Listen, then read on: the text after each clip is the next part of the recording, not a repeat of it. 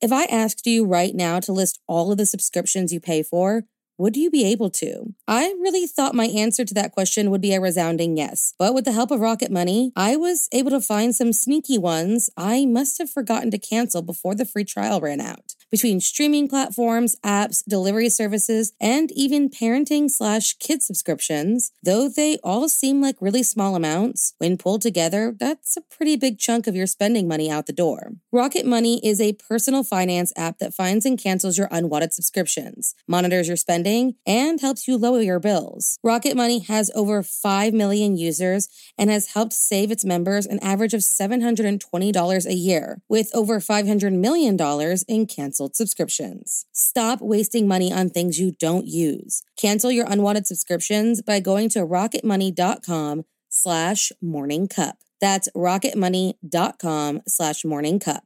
rocketmoney.com slash morning cup. Today's podcast is brought to you by newspapers.com, the ultimate destination for exploring the mysteries of the past. If you're fascinated by true crime, get ready to dive into the stories that made headlines.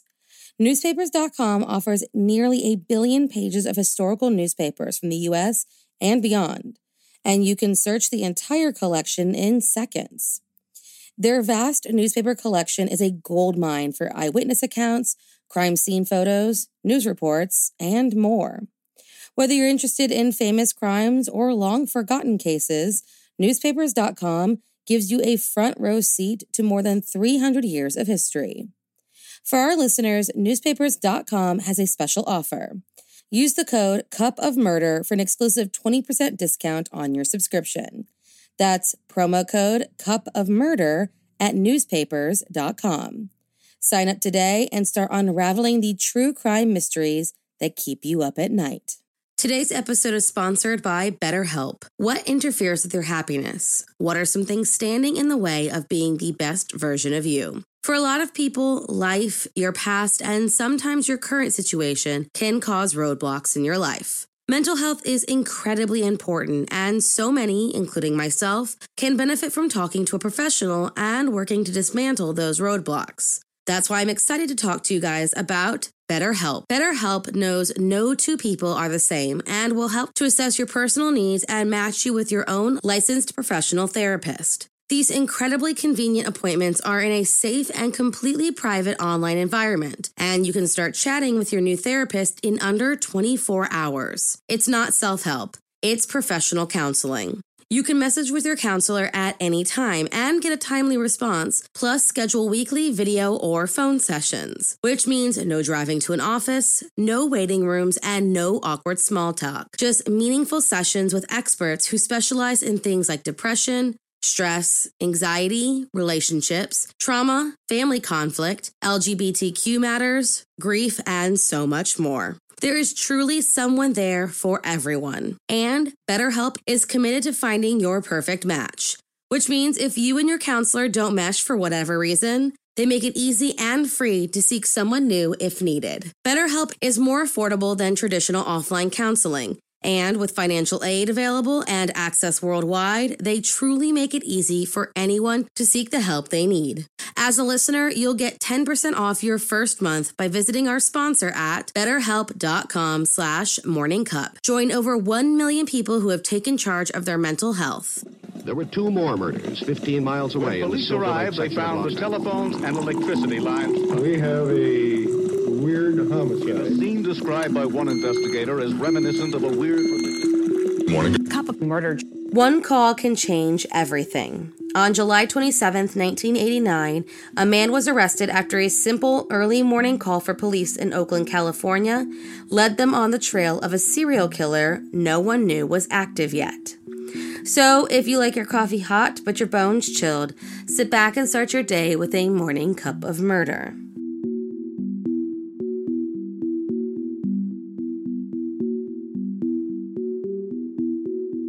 On an early morning in 1989, some highway patrol officers in Oakland, California went to check out a crashed car along Interstate 580 and, inside, found the body of the driver still sitting behind the wheel. But what made this crime scene out of the ordinary was the fact that the driver hadn't perished in the crash, but instead seemed to have suffered from some fatal gunshot wounds.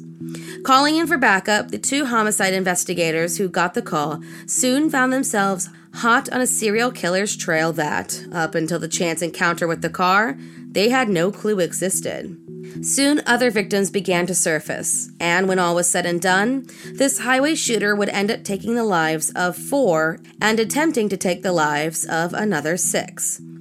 Over the course of just three months in 1989, 29 year old Leslie Noyer, 16 year old Laquan Sloan, 36 year old Lori Roken, and 28 year old Raymond August were killed on or along the I 580 highway, while Karen Alice Anderson, Janelle Lee, Julia Peters, Paul Fenn, and Upendra De Silva just narrowly escaped the same fate.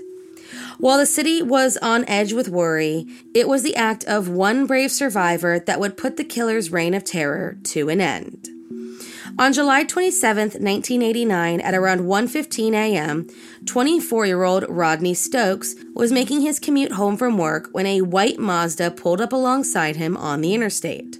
Both cars slowed, and Rodney, assuming only a person he knew would drive beside him like this and waved his hand to get his attention, rolled down his windows to see who it was. When he locked eyes with the stranger, the man smiled, pulled out a gun, and shot him. Thankfully, the shot missed Rodney, who then laid down on the seat and turned off his headlights so the shooter couldn't see his car anymore, and fought to regain control of his car, which was going about 30 miles an hour at this point. When he finally did, he looked up and saw that the Mazda was now driving in front of him. The shooter then fired twice more, missing again, and pulled off towards the overpass. Flickering his headlights to try and get police attention, Rodney made the brave decision to chase after his attacker, which is what he was doing when the Mazda pulled up alongside the car of Raymond August, got the attention of the young man, and, in a brief moment where Rodney lost sight of the car, shot and killed the 28 year old. The killer then sped off, leaving the freeway and getting onto an on ramp that entered the freeway going the opposite direction. As Rodney drove towards Raymond's crashed car and, seeing a massive amount of blood, called 911 for help. When speaking to the officers, Rodney not only explained exactly what happened, but mentioned that the Mazda was still parked on the on ramp looking, quote, at the scene underneath the freeway. Approaching the vehicle, police ordered the shooter to get out of his car. Startled, he began to drive, but cornered, decided to get out of the car with his hands in the air. At which point, he fled on foot towards a retaining wall, but was grabbed by an officer. As they struggled, his loaded 357 Magnum Desert Eagle semi automatic pistol hit the ground. There was no doubt that this man, 20 year old Charles Arnett Stevens was the gunman who caused so much devastation in such a short period of time. A search of his home found a box for the weapon, a canvas gun case, gun cleaning equipment, a cartridge and magazine for the gun, trays of bullets, practice targets, and a collection of newspaper articles reporting on his shootings and handwritten references to various penal and vehicle code sections, which included information on murder, assault, vehicle theft, and weapons offenses. When asked what would make a person commit crimes like the highway shooter, Charles, who was still maintaining his innocence, said only reason would be mental or loneliness. Some lonely motherfucker. When friends and family of Charles Stevens were interviewed and investigators spoke to an old high school girlfriend, they all said that he was a shy, good looking boy who didn't seem to have many friends and would run home from school every day like someone was chasing him, saying he had duties to fulfill at home. Once telling his girlfriend that, if he hung up on her abruptly, not to get angry with him, that it was because his dad had come home. Raised by a single father, Charles's mother, a violent alcoholic, died in March of 1986, though he still spoke of her as if she was alive and well.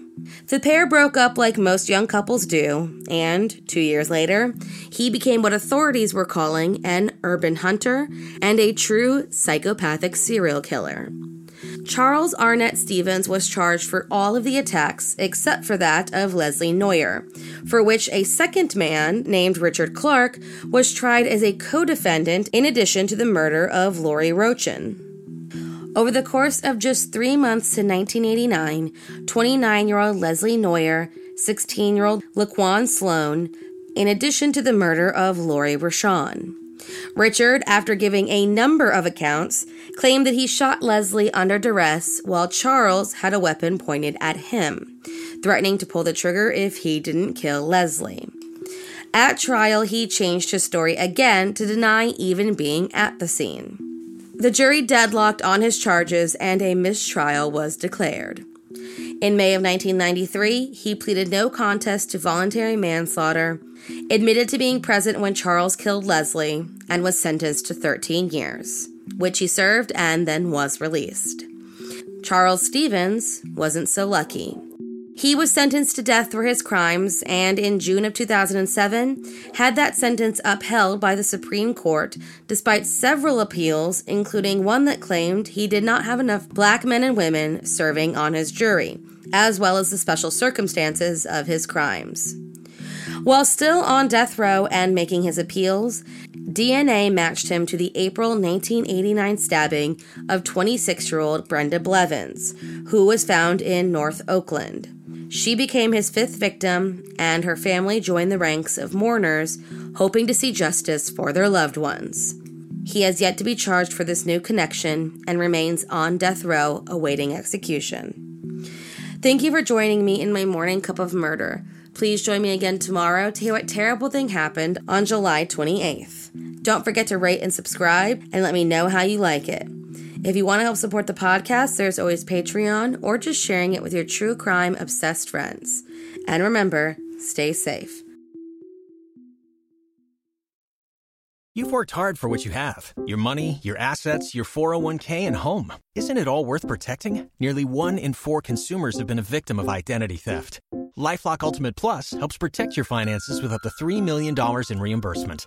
LifeLock alerts you to identity threats you might miss, and if your identity is stolen, your dedicated U.S.-based restoration specialist will work to fix it. Let LifeLock help protect what you've worked so hard for. Save 25% off your first year on LifeLock Ultimate Plus at lifeLock.com/slash-aware. Terms apply.